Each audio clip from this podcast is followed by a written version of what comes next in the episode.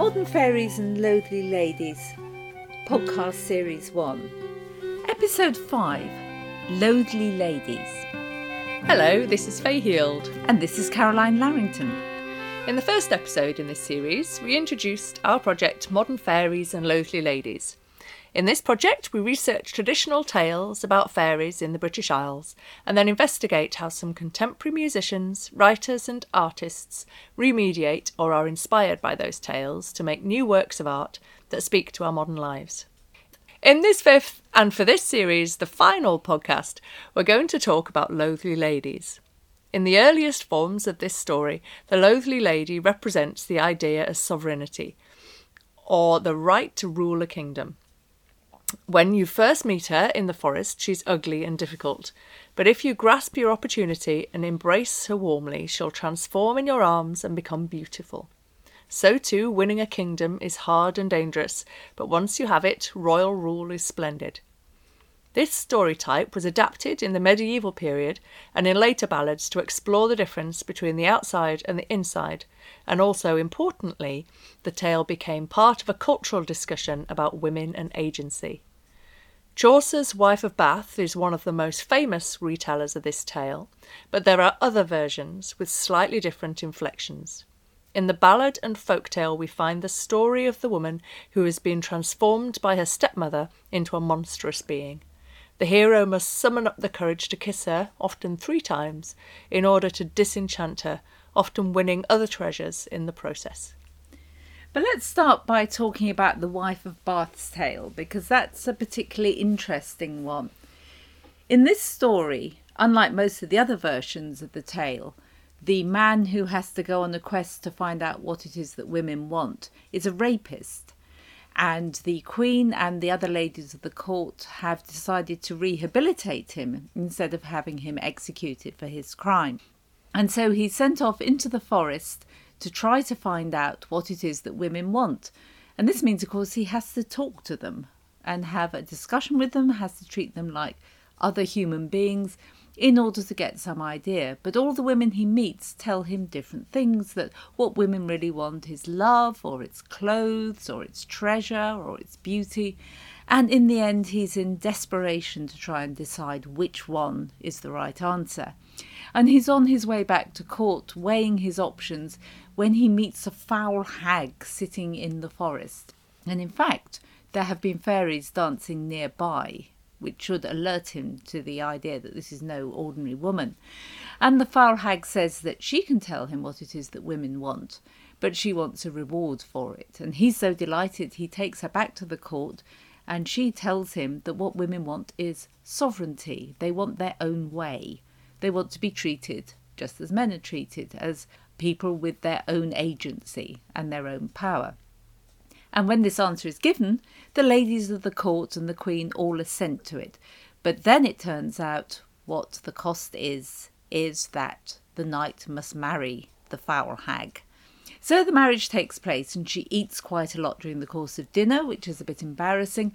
And when they're in bed together that night, the lady rather gently teases the knight about the fact he doesn't seem to be very keen on having sex with her. And he says, Well, it's not too surprising because you are foul and ugly and old and low born as well.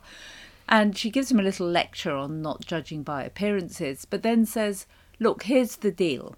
You can either have me beautiful and faithless or ugly and faithful.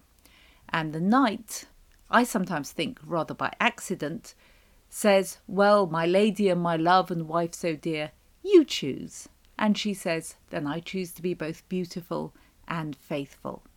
Here's some of that story in the original Middle English. Here's Brian McMahon reading for us. Wife of Bath's Tale. Here is the knight making his choice, and the lady's response. Choose now, quod she, one of these things tway to hand me foul and old till that I die, and be to yow a true humble wife, and never yow displease in all me life, or else ye will hand me young and fair, and take your adventure of the repair that shall be to your house by cause of me, or in some other place may well be. Now choose yourselven whither that ye all liketh. This knight adviseth him, and sore sicketh.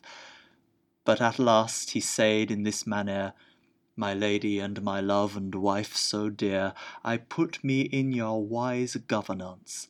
Chooseth yourself, which may be most pleasance and most honour to you and me also. I do no force the whether of the two, for as you liketh it sufficeth me. Then have I getter of your mastery, quod she, sin I may choose and govern as me least. Yes, certes, wife, quod he, I hold it best. Kiss me, quod she, we be no longer wroth, for by my truth I will be to you both, that is to say in ye, both fair and good. In some of the other versions of the story that we find here in The Wife of Bath's Tale, the choice isn't a moral choice between being beautiful and faithless or ugly and faithful, but it's a more straightforward one in some ways of being fair by night and foul by day, or foul by night and fair by day. So that's more of a public private issue, isn't it? How how the man is going to be judged in public. Does he want everybody to know that he is married to an amazingly beautiful woman or does he want to have an amazingly beautiful woman uh, by his side at night time? And with everyone feeling sorry for him during the day because his wife is such an ugly hag. Yes, but even in those choices, in those decisions that the, the gentleman has to make, uh, he still passes the choice back on to the woman, doesn't he? That's the key motif in this, that, that he's given a really difficult decision to make, and a decision that whichever he came out with would be a judge on his character. And rather than make that decision, he would prefer to hand it to the woman to, to make her own choice on her life and how she might be presented. Yeah, so he's learnt the practical lesson, he's learnt the theory, and he gave the right answer to the court, but now he's got to put it into practice, which is actually saying to his wife, You're an independent woman with agency, you have a soul as well as anybody else. You decide, it's up to you. And that, of course, is what unleashes the, the happy ending there the cynic in me is uh, perhaps wondering if it was just too hard a decision for him to make and that he probably spent quite a lot of time trying to work out which one he would prefer before mm, passing it on. Going hmm and scratching his chin and then he eventually gives up. Well, I think the wife of Bath's Tale, ex rapist, is probably the one who's really stumped. But in some of the other stories, it's Sir Gawain who is the most courteous and chivalrous of knights. And I think he very quickly says, Well, dear lady, you can decide. And uh, that's exactly what we would expect for him. There is, of course, a bit of an assumption here that the ideal is to be a lithe 18 year old, prim and beautiful lady to lie down next to the bed. And uh, it's mildly offensive that the, this, the the slightly older lady is viewed here as uh, as something so repugnant and repulsive. There, there must be an inner beauty in there somewhere. Yeah, it's interesting that Chaucer's version actually plays down the hideousness of the lady, and she's just old and wrinkled and, and not very attractive. Whereas in some of the other stories, she's actually got tusks like a hog and horrible bristly hair and really does look monstrous. And at the wedding feast, she eats down so much food that the husband is thinking, oh my God, could I be next in a sense? Um, but I think it's right that there is a kind of extraordinary wish fulfillment in these stories that, yes, of course, what everybody wants is an 18 year old, but maybe also what everybody wants to be is that 18 year old as well. Mm, it brings into question what is monstrous, what is monster. Yeah, and what is where is the true beauty? Is it in the blonde hair and the blue eyes and the lithe figure, or is it the beauty of the wisdom of the older woman that shines through and teaches the knight how he should be thinking about women? Well, in some of the stories of the Loathly Lady, the woman has got that way because she has crossed her wicked stepmother and she's the one who transforms her. And this is a motif in some of the ballads as well. It is, and instead of being transformed into a, an older lady, in this case they tend to be a little bit more extreme and either some loathly dragon or a, a beast, a, a, real beast of some kind, which terrifies people and is, is becomes a legend in the locality that people have to overcome their fear of the beast in order to gain some reward. And it's not any old person who can do that, is it? It's in in one folk tale, it's the brother who comes back overseas and rescues his sister. And he knows it's his sister, so he, he plucks up the courage to kiss three times this hideous fire breathing dragon. And she knows he's trying to help, so of course she doesn't attack him in any way. But more often it's the lover, isn't it, who's got to have that courage. Yes, and there's a question there of what what is the kiss or what is the lover trying to get? There's often some kind of uh, physical or skill based or, or valor reward offered for kissing. Um, so, in the story of Kemp for example, she'll give a ring which will protect in any battle, or there'll be a sword which will slay any enemy. And so, there is a question there as to can he see through the the ugliness to the beauty of the soul within, and is he just wanting like in the more modern stories, to kiss his frog and turn into a princess? Um, or is he just after the, the booty and the, the bounty rather than the booty? Well, there's a kind of interesting incentive there, isn't it? The first kiss is scary, but he gets a reward for it, and that kind of encourages him to go on and get the, the sword and the ring and the belt finally. And then she she disenchants. And now we're going to hear you singing it, Faye. We will. This is the Song of Kemp Owyne.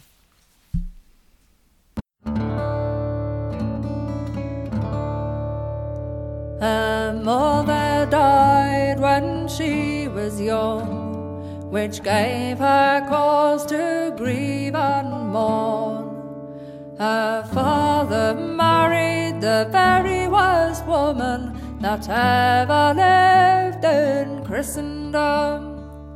She served her stepmother night and day in everything that she could do till once when in a fit of rage she threw her over a crag of the sea saying lie there young Isabel and all my sorrows lie with thee till Kemp Owyne shall come to the crag and break this spell with kisses three.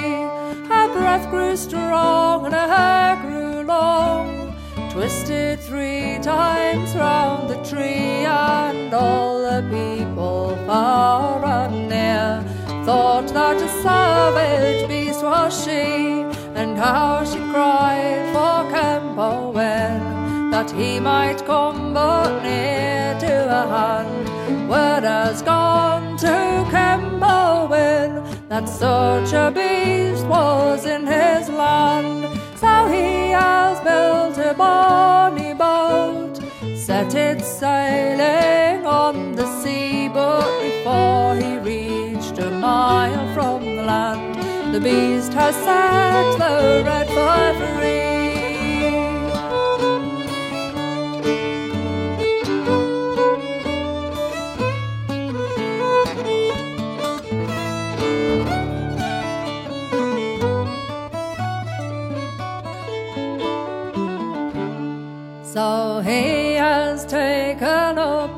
Bow and he's aimed an arrow at her head. Swore if she'd not quit the land, with that same shaft he would shoot her dead. Oh, I'll not rise out of my den, though it is not for fear of thee till Kemp Owyne. The king's own son shall come to the crag and kiss with me. Breath was strong and her hair was long, twisted three times round the tree, and away she swam. Again she came singing, Come to the crag and kiss with me. Now I have a royal sword, she said, that I found in the salt, salt sea, and while your body it is on, drawn shall your blood never be. But if you'll touch me, tail or fin, I swear this sword your death shall be.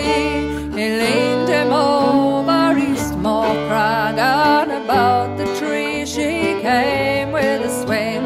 He stepped in and the royal sword he has brought with him. Her breath was strong and her hair was long, twisted twice about the tree and away she swam. Again she came singing, Come to the crag and kiss with me. Oh, I have a royal belt, she said that I found in the salt, salt sea. And while your body it is on, drawn shall your blood never be. But if you'll touch me, tail or fin, I swear your death this belt shall be. He leaned him over his small crag, and about the tree she came with a swing. He stepped in, gave her a kiss, and the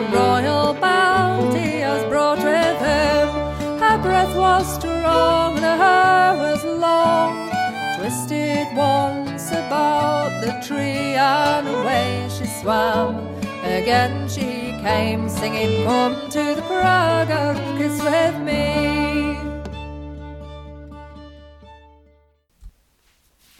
So that was part of Kemp Owyne that you were singing there, Faye, and we do get quite a vivid description in that ballad of how transformed Isabel is by her wicked stepmother. We do, and the, it paints a very vivid picture in my head of this ugly, scaly beast tied to a tree with gnarly hair um, and very strong breath. Is the language there, which I, I'm I'm seeing rather than halitosis as a, a kind of fire-breathing dragony worm.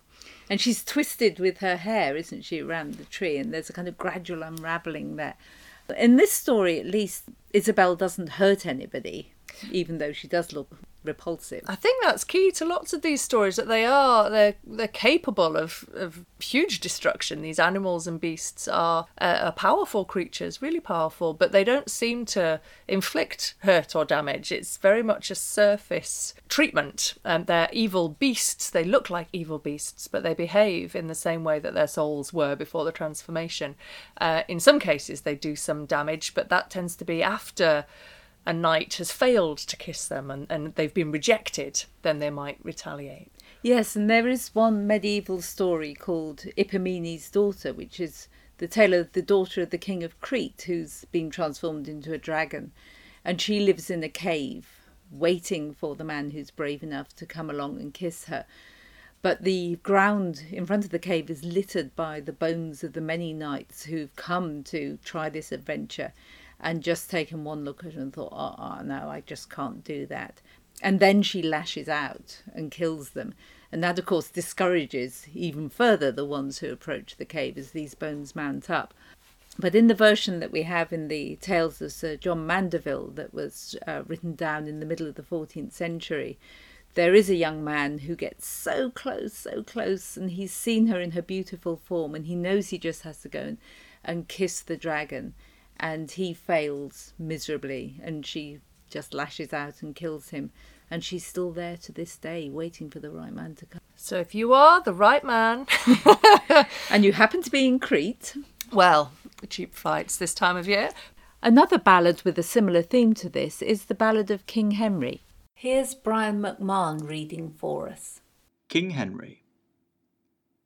Let never a man a wooing wend that lacks these virtues three a ruth of gold, an open heart, a cup of charity. For it happened to King Henry, as a hunting he did ride, ta'en his hawk, his good greyhound running loud down by his side. He's chased the roe deer him before, he's chased the buck all down to his den, and the fattest deer in all the flock young King Henry he has slain. King Henry he ate of the venison, the dogs ate of the blood. They lay down, they fell asleep, asleep as they were dead. It fell about the midnight hour, the hour when all men lay asleep. Such chill winds blew around the house, the very trees did weep. Great shaking shook the house about, shaking split the door. The foulest woman that e'er there was came a stamping on the floor. Her head hit the roof of the hunting lodge, her waist you could hardly span. If a fouler woman lived, she was not known to God or man. O meat, meat, ye king and be, meat give thou to me. What meat's there i' the house, lady, that you're not welcome to? So she has ta'en his good brown steed, and oh, but oh, his heart was sore. She's ate it up, both skin and bone, left nothing but hide and hair. Oh, more meat, ye king and be, more meat give thou to me. What meat's there i' the house, lady, that you're not welcome to? So she has ta'en his gay goshawk, and oh, but oh, his heart was sore. She's ate it up all skin and bone, left nothing but feathers bare. Oh, more meat, ye king and be, more meat give thou me. What meat's there i' the house, lady, that you're not welcome to? So she has ta'en his good greyhound, and oh, but oh, his heart was sore. She's ate it up, both skin and bone, left nothing but hide and hair. Oh, drink, drink, ye king and be, drink give thou to me. What drink's there i' the house, lady, that you're not welcome to? So he's sewn up his horse's hide, and wine and good wine he has put in. She drank it up, she drank it down, there was no drop left in. A bed, a bed, ye king and be, a bed for you and me. I do vow and I do swear tonight to lie down with thee. Oh, take your boots off a King Henry, and let all your clothes fall, for you and I will in one bed lie, and I'll lie next the wall. Oh, God forbid, says King Henry, that ever the like betide, that ever a fiend that comes from hell should stretch down by my side. The night was gone, the day was come, the sun shone through the hall. The fairest woman that e'er there was lay twixt him and the wall. Oh, what is this? cries young King Henry. How long will this last with me? And there upspoke the fair young lady, Even till the day you dead be. For I've met many's the gentleman who gave to me all my fill. Ne'er met I such a gentleman who gave to me all my will. So that is a truly horrifying figure that King Henry has to deal with. That she's obviously female, he recognizes her as that, but she forces him to kill all his most precious animals, all the signifiers of his royal status, the, the horse and the hounds and the goshawks, and she just crunches them all, them all up. She devours them. Mm, and then she devours him as well, and they, they share this bed, and he has to give himself over to her as well and be under her power there. Yeah, I think we can assume that it's not just a question of cuddling up in bed together, but there must be some kind of sexual activity to kind of finalise the transformation. And it doesn't seem like a positive choice either. Like you say, he he has to hand over his levels of status in the animals. He wasn't choosing to um, bestow a fabulous meal on this lady he met in the woods. He was under some pressure, under her power to to deliver. So there's a an, an unusual uh, gender role reversal going mm. on here. I feel. Yeah, and it's the same question of I think that we saw back in The Wife of Bath's Tale, where the rapist discovers what it's like to be constrained to have sex with someone he doesn't want to have sex with. And of course, it's slightly different from men, it's much easier for them to refuse. But the idea that they're terrified into having to have unwelcome sexual contact with a woman does kind of um, explain why Chaucer decided to make his hero a rapist and does throw those questions of power dynamics into very close relief. That's it, isn't it? It's very much about the power and the the visual. Because of course, in this case, again, the woman becomes a beautiful woman, and they stay together, and they're very happy forever and ever. Um, so he does get his reward for treating her like a human in some ways. So we might not all suck on the blood of a goshawk, yeah. but he he does feed her and he does lie with her. He doesn't treat her like an animal, and and he does give her some of his choicest wine because he allows her to fill up his horse's hide which must be enormous, with wine, and she drinks that. And you can see how he can, must be absolutely terrified to see just the scale of the appetites that this woman's got. If she can eat like that and she can drink like that, what is sex going to be like with her? Eh, will he be left in the morning? Or he... Yes. So that seems to be a common theme running through all these stories: is the seeing through what's in front of you to understand what their needs are and what you can do to satisfy their needs and the, the power balance how how in their control you are or how much you can control their future fate. That they're asking something from you in order for them to return to some kind of state they would like to be.